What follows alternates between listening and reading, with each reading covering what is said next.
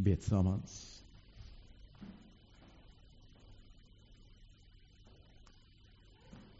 Ja, tack för att vi får be den bönen. Jag vill vara här i ditt ansiktes ljus. Herre, att vi får leva i den bönen, att vi vill leva i din, i din goda närvaro. Tack att vi får göra det tillsammans också som syskon i tron på dig. Tack att också vill lysa över våra liv med ditt ord. Tack att du vill måla en bild av ditt ansikte för oss, Herre, att vi får förstå mer och mer hur du är. I Jesu namn. Amen.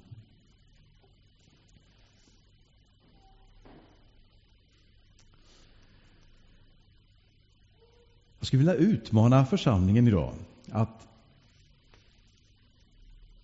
kanske du vill, kanske du vill dela med dig av ditt lilla vittnesbörd. När Gud kallade dig, vad tänkte du på då? Hur kändes det? Vad gjorde du? Fundera på det. I så fall får du chansen lite längre fram. När Gud kallade mig? Ja, jag har förmånen att ha fått växa upp i ett kristet hem. Så jag fick lära känna Jesus tidigt i mitt liv som barn. Men det var en speciell tid i mitt liv när jag var runt 13-14 år som jag upplevde på något sätt att tron började mogna. Och jag började läsa Bibeln och när jag kom till ett ställe i Johannes evangeliet 1 och läste Men åt alla den som tog emot honom gav han rätten att bli Guds barn. Så läste jag i Johannes 3 åt alla den som tror på honom. Så klarnade det på något sätt att jag inte längre kunde leva på mina föräldrars tro. Utan det trosfröet som jag hade fått som barn. Ja, snart är det vår, tro det eller ej. Kanske är det någon av er som tycker om att så en eller någon grönsak eller något sånt. Det lilla, lilla fröet. Tänk att det kan bli någon härlig växt i slutet på sommaren. Det lilla fröet som har såtts in i mitt liv, det började slå rot. Det fick växtutrymme när jag sa mitt hjärtas ja till Jesus. Jag minns, jag satt på min säng. Det var en helt vanlig dag. Jag skulle precis cykla till skolan. Sängöverkastet var gult och jag hade läst Bibeln en liten stund innan jag gick till skolan. Och jag kände, ja, jag vill ge mitt hjärta till Jesus. Så jag bad där i mitt rum, Jesus, jag vill vara ditt barn. Kom in i mitt hjärta. Amen. Och jag tror säkert jag var ett Guds barn innan dess. Jag kan inte riktigt säga att jag hade någon tid i mitt liv där jag inte räknade mig som kristen. Men just den punkten fick bli lite den punkten som vägde över i mitt liv, där jag mer medvetet bekände min tro. Att jag vill leva som kristen.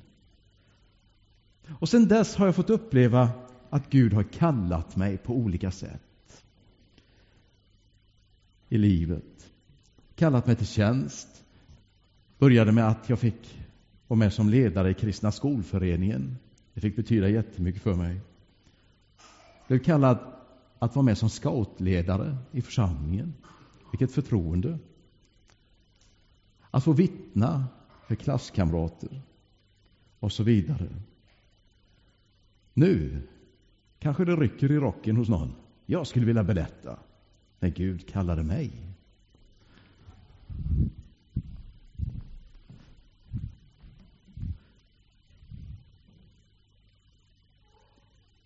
Är det någon som bara skulle vilja berätta lite kort?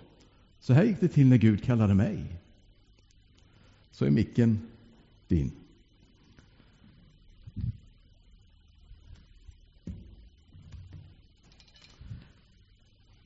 Kanske Gud kallar dig just nu att berätta det här.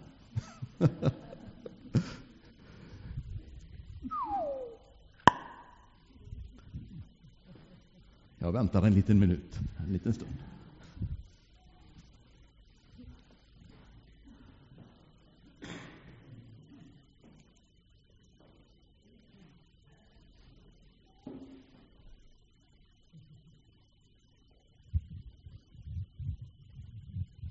Det var lite kort, sa han. Och jag har blivit kallad av Gud. Så där som jag ställdes inför valet tre gånger faktiskt. Och första gången då var jag nog åtta, nio år, jag var scout. Och vi var på läger nere i Kultorp. Och eh, så var en missionär ifrån Afrika, Lisa Rydén hette hon på den tiden. Hon hette, vad hette hon sen? Nilsson, ja precis, Lisa Nilsson. Och eh, hon samlade oss flickor. Det gick ju inte att vara ihop pojkar och flickor när man skulle be tillsammans sådär, utan vi satt där i en ring och vi höll varandras händer och sa att nu får ni lämna era hjärtan till Jesus. Och då bara kände jag, det måste jag göra. Och då var jag inte gammal. Men sen kom jag hem och i och med att inte mina föräldrar tillhörde församlingen, jag följde med farmor och farfar och så, och gick på skatorna här, men sen var jag på eh, gymnoläger. Och vi var ett gäng som åkte till Norge och eh, Werner Zimmergren var med. Och en kväll så utmanade han oss som inte hade lämnat varje eh, liv till Jesus. Nu ska ni göra det. Ja, tänkte jag, nu får det nog bli allvar den här gången. Och så gjorde jag det på allvar den gången. Och sen gick det då några år till jag blev 15-16 år. Då kände jag att Gud kallade mig att bli missionär och jag trodde jag skulle åka till Afrika. Oh, gode Gud, nu jag ska utbilda mig till sjuksköterska och sen ska jag åka till Afrika och tjäna det där. Och så gick det några år, så började jag på sjuksköterskeskolan och det var färdigt. Jag gick på missionsskolan och jag bara kände att ja, jag ska ju åka till Afrika. Och så kommer Knut Svensson en dag sa, du ska komma in till mitt kontor. Jaha, så jag, vad ska jag göra där? Det var ju han som var chef för missionen och vi såg alla upp till honom, lite rädda för honom. Och då så, då sa han, ja, vad vill du? sa jag. Jo, vi vill att du ska åka till Hongkong. Va? sa jag. Varför det? Jo, vi behöver dig där. Vi har ett barnhem som väntar på dig där. Jaha, jaha. Ja, det visste jag ju inte vad jag skulle svara på. Men jag sa, jag ska be över dig. Och han sa, vi ska be för dig och du ber hemma. Och sen blev jag helt klar att Gud bara sa till mig, ja, du ska åka till Hongkong, till Macao och ta hand om det här barnhemmet. Och jag ångrade inte en enda dag att jag kom dit och under mina 14 år där och efteråt med alla vänner. Jag bara känner att det var rätt plats som Gud satte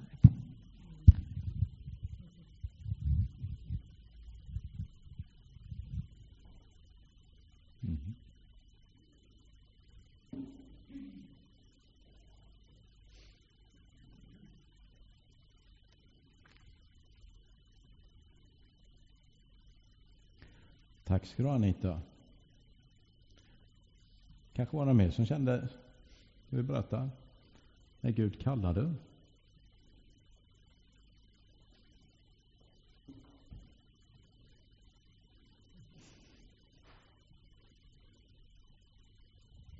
Jag är inte, jag är inte förberedd, om du nu. Eh, trots att vi är kollegor. Ehm, jag tänkte säga, Eh, jag och Becka är ju ganska nya i församlingen, så det kanske finns många av er som tänker, ja men jag har delat mitt vittnesbörd så många gånger. Men jag tror att det finns många som inte har hört det faktiskt. Och så tänkte jag, det kan jag inte gå upp och säga om jag inte delar min egen, eh, egen berättelse, tänkte jag. Ehm, jag också, har också haft förmånen att få vara uppvuxen i ett eh, kristet hem med kristna föräldrar. Varmt troende. Deras föräldrar i sin tur var inte kristna, utan de hade eh, mött Gud på olika sätt under sin ehm, högskoletid och liknande. Eh, men som uppvuxen i en kristen familj så det var mycket jag inte riktigt funderade över. Det var mycket som bara var ganska naturligt så.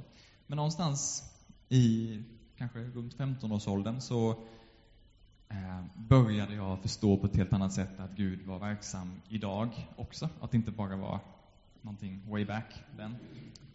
Eh, och det, det, var bland annat genom, eh, genom böcker som jag förstod liksom Gud verkade genom eh, missionsorganisationer med eh, mirakler och saker, helt fantastiska, fantastiska saker. Eh, och började se saker i omgivningen, att Gud svarar på bön på olika sätt. Eh, så man började förstå att okej, okay, det är inte bara någon slags eh, bokhyllegrej som mina föräldrar och jag troligtvis sysslar med. Eh, men det häftiga sen är att liksom, ju mer jag börjar förstå att Gud är verksam och när jag börjar märka det själv på egna sätt också, eh, desto mer intresserad blir jag av eh, vad, vad, Gud, har gjort, vad Gud har gjort i historien. Och förstår att det han har gjort i historien är så, att det är så, det är så sjukt stora grejer för mig. Och att han har gjort de sakerna för mig, det kräver ett gensvar av mig. Antingen får jag tacka nej eller så får jag tacka ja. Eh, och jag blev övertygad om att jag behöver tacka ja på detta och behöver jaga det beslutet eh, varje dag och leva i det.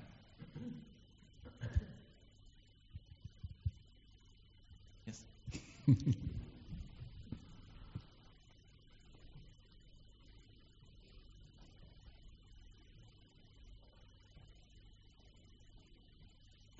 Tack så du ha, Joel.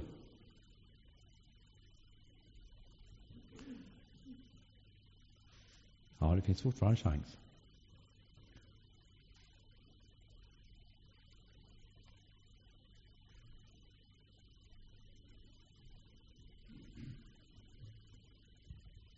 För mig har det väl inte varit att jag haft någon missionsföreståndare som har sagt att nu ska du åka dit eller dit eller någon stjärnfall, utan det har mer varit att man har hamnat i olika saker.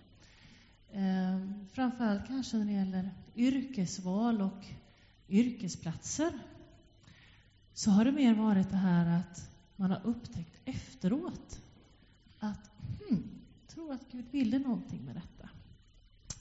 Framförallt nu på min sista arbetsplats så var det en situation där jag på det jobbet innan kände att jag hade nog gjort mitt.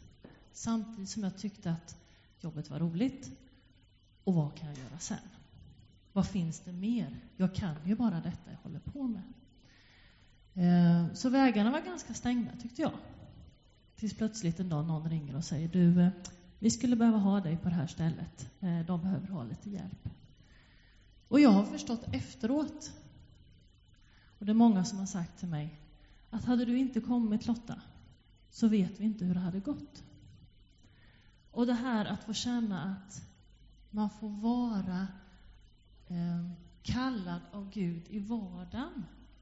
Inte att man kanske sprider Guds evangelium i ord och ton varje dag, men genom mitt sätt att vara, genom mitt sätt att tänka och genom mitt sätt att handla kan göra skillnad för människor. Det har jag upplevt många gånger.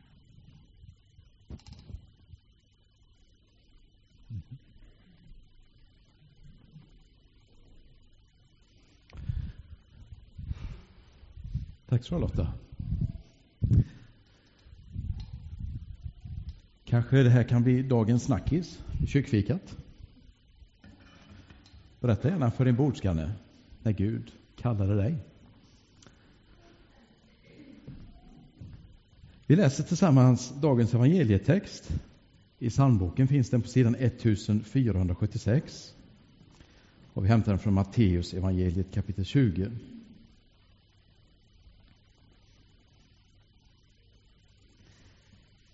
Sidan 1476, Matteus 20, vers 1-16. Med himmelriket är det som när en jordägare vid dagens början gick ut för att leja arbetare till sin vingård. Han kom överens med dem om en dagspenning på en denar och sände iväg den till vingården. Vid tredje timmen gick han ut igen och fick se några andra stå sysslolösa på torget. Till dem sa han, gå bort till vingården ni också. Jag ska ge er skäligt betalt. Och de gav sig iväg dit. Sedan gick han ut vid sjätte timmen och vid nionde och gjorde likadant. Vid elfte timmen gick han ut igen och när han såg några andra stå där sa han Varför står ni här hela dagen utan att arbeta? De svarade Därför att ingen har lejt oss. Då sa han Gå bort till vingården ni också. På kvällen sa vingårdens ägare till förmannen Kalla samman arbetarna och ge dem deras lön. Börja med dem som kom sist och sluta med den förste. De som hade lejts vid elfte timmen kom fram och fick en denar var. När sedan de första steg fram trodde de att de skulle få mer, men fick var sin denar det också. Då protesterade de och sa till ägaren, de där som kom sist har bara hållit på en timma och du jämställer dem med oss som har slitit hela dagen i solhettan. Då sa han till en av dem, min vän, jag är inte orättvis mot dig. Vi kom ju överens om en denar. Ta nu vad du ska ha och gå. Men jag vill ge den siste lika mycket som du fick. Har jag inte rätt att göra som jag vill med det som är mitt? Eller ser du med onda ögon på att jag är god? Så ska det sista bli först och det första bli sist. I scouterna denna terminen har vi tema vad var det, bak och fram eller upp och ner eller vad var det? Tvärt emot var det. Det är en sån här tvärt emot text som Jesus ger oss. De första ska bli sist och de sista ska bli först.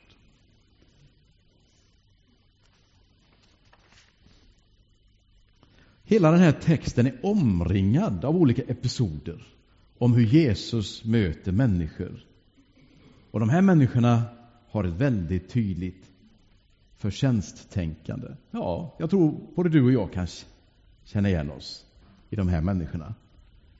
Jag har jobbat si och så många timmar, då kan jag förvänta mig si och så mycket lön. Eller som arbetsgivare.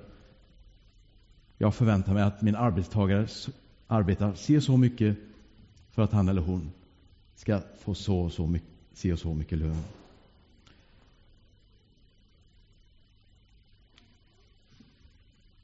Precis innan den här texten så ställer lärjungarna frågan till Jesus. Du Jesus, vem är störst i himmelriket? Och Jesus svarar genom att han tar fram ett barn och lyfter upp det. I deras värld blev det ett sånt där tvärt svar.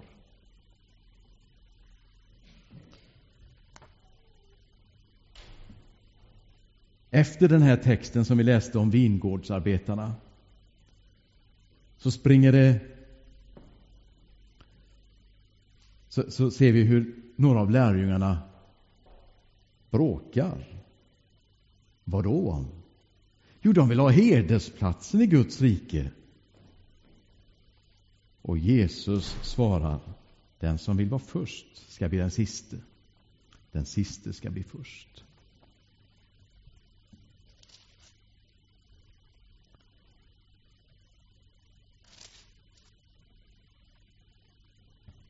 Det var en gång en ung man som rusade fram till Jesus och frågade vad ska jag göra för att komma in i Guds rike? Och när Jesus svarar sälj allt du äger och ge till de fattiga och kom och följ mig. Då upptäcker han att priset är så högt så att han inte ville betala det. Vi läser att han vände sig om och gick bedrövad därifrån. Och så säger Jesus att det är lättare för en kamel att gå igenom ett nålsöga än för en rik att komma in i Guds rike. Och då så säger Petrus, men vem kan då komma in till Guds rike? Det är omöjligt. Och Jesus svarar, för Gud är allting möjligt. Kruxet var att den rike mannen tänkte jag kan förtjäna mig en plats i Guds rike. Men det är inte möjligt. Guds rike är ett tvärt emot rike. I den här liknelsen som vi läste från Matteus 20 så ser vi någonting som flätas igenom hela berättelsen. Och det är Guds nåd. Nåden. Det är en fantastisk liknelse. hämtad från Jesu vardag. Den vanliga dagslönen, det var en denar. Och nu så tittade vingårdsägaren ut mot horisonten och såg hur höstens eller sensommarens moln byggde upp och var mörka. Och snart så blåste de in och det blev åska och hällregn och blixt. Det var dags att få in skörden innan stormen kom och slog sönder vindruvorna. Ja, vinskörden det var lite av en kapplöpning mot höstregnet. Så det var därför det var viktigt att se till att få in så många arbetare som möjligt. Och när arbetsdagen var slut skulle var och en få sin lön. Och där stod de i kö. De som hade kommit sist fick ställa sig först i kön. Och de tänkte, ja, jag får väl nöja mig med en tolftedels denar. Mer kan jag inte begära. Men så står de där och så får de som bara har jobbat en timme ta emot en denar. Wow! Och så går ledet, töms ledet på folk som står i kö. Och alla får var sin denar, även de som har jobbat tolv timmar. Och så hör man, ja detta är nog en av de första fackupproren tror jag. Det börjar knorra i leden. Detta är inte rättvist. Inte kan man behandla människor så. Nej, det är inte rättvist. Men det är nåd. Guds rike bygger inte på prestation, utan på nåd. Ja. Vingårdsägaren går tidigt till arbetsförmedlingen på morgonen. Det var det torget i stan och där samlades de som inte hade arbeten. Och så träffar han några stycken som står och väntar på att bli anställda. Kom och följ med mig till vingården. Och de börjar arbeta. Och så ser han hur molnen närmar sig. Och jag måste ha mer arbetare. Han går till vin, han går till torget igen. Och där ser han, där står några och hänger vid arbetsförmedlingen. Kom och följ med mig och arbeta. Han gör det om och om igen under hela dagen. Genom hela liknelsen hör vi vingårdsägarens steg. Han kommer, han går, han ger aldrig upp. Han kallar gång på gång. Sån är Gud. Tack ni som gav era vittnesbörd helt oförberett. Tänkte på det Anita, du så att du hade flera gånger fått uppleva Guds kallelse genom livet. Och sån är Gud. Han går till torget och kallar. Om och om igen. Även in i mitt eget liv går han, kommer han och kallar om och om igen. Av nåd.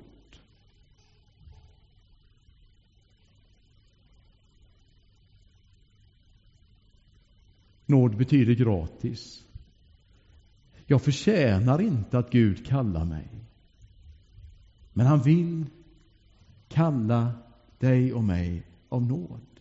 För att han älskar dig och mig. För att han älskar sin mänsklighet.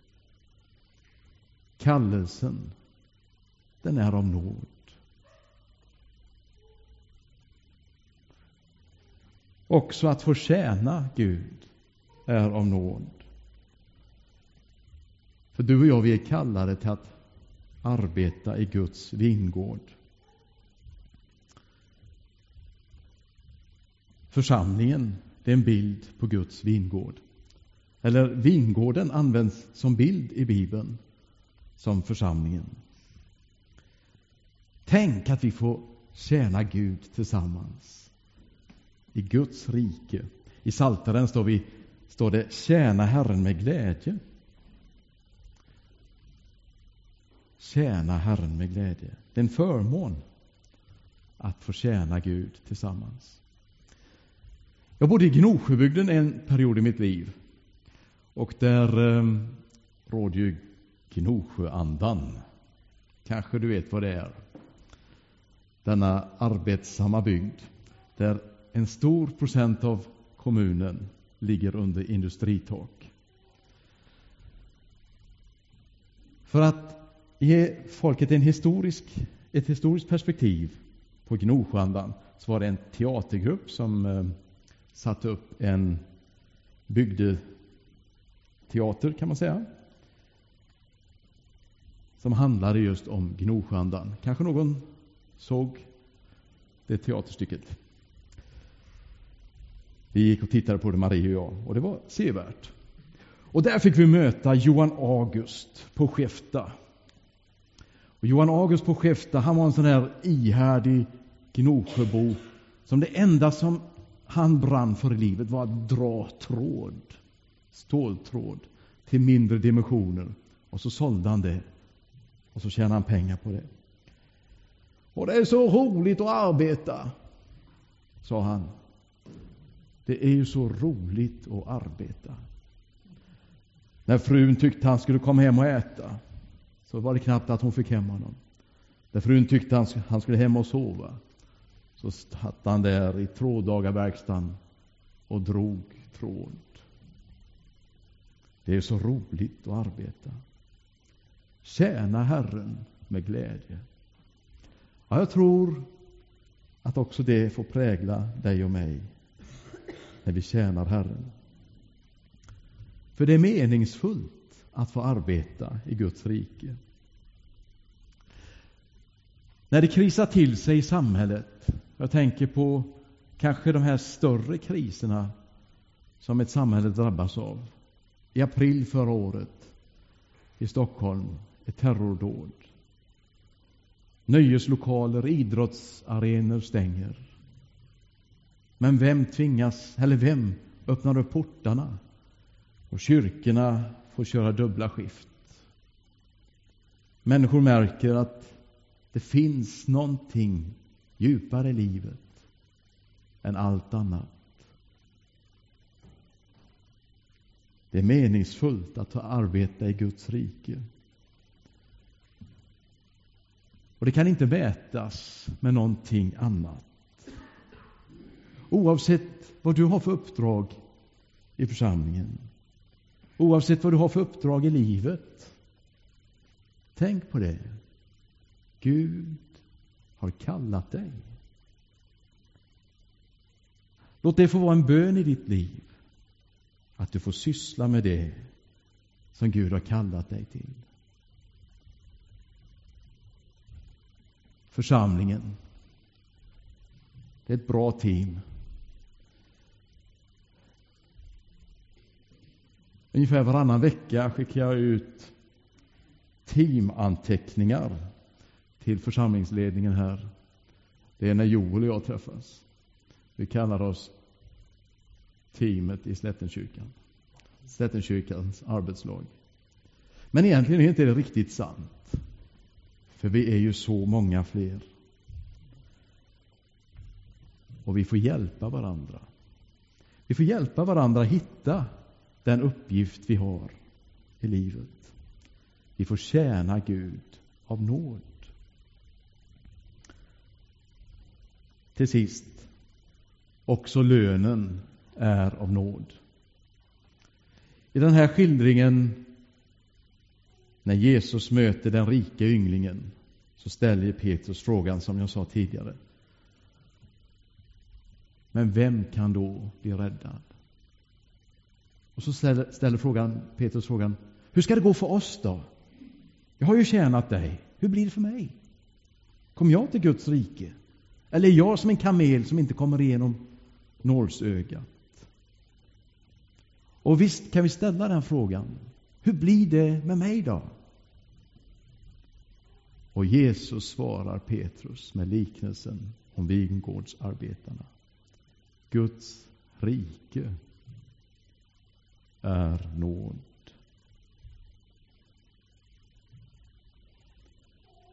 Du är kallad av nåd. Du får tjäna av nåd. Och du får lön av nåd.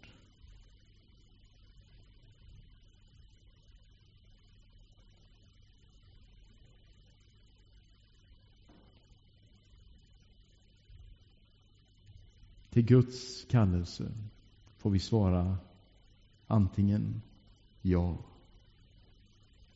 eller nej. Varje dag. Bara av nåd. Vi ber.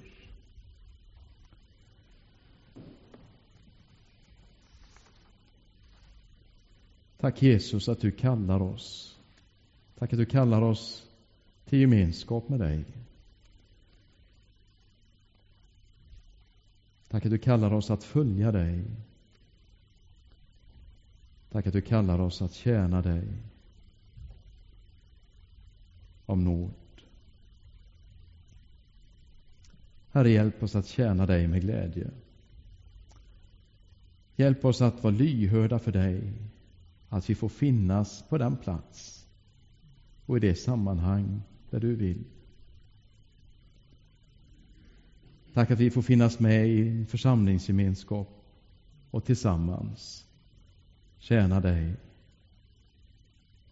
Allt av nåd. Och Jesus, hjälp oss också att vara tydliga i det när vi möter människor, vad det innebär att vara en kristen. Att det handlar i slutändan om nåd. Inte vad vi kan göra eller ge.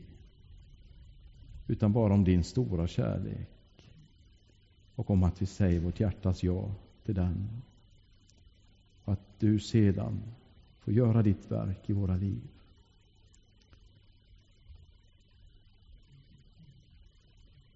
Herre Jesus, kom. Herre, möt med oss. Herre, kalla oss ännu en gång.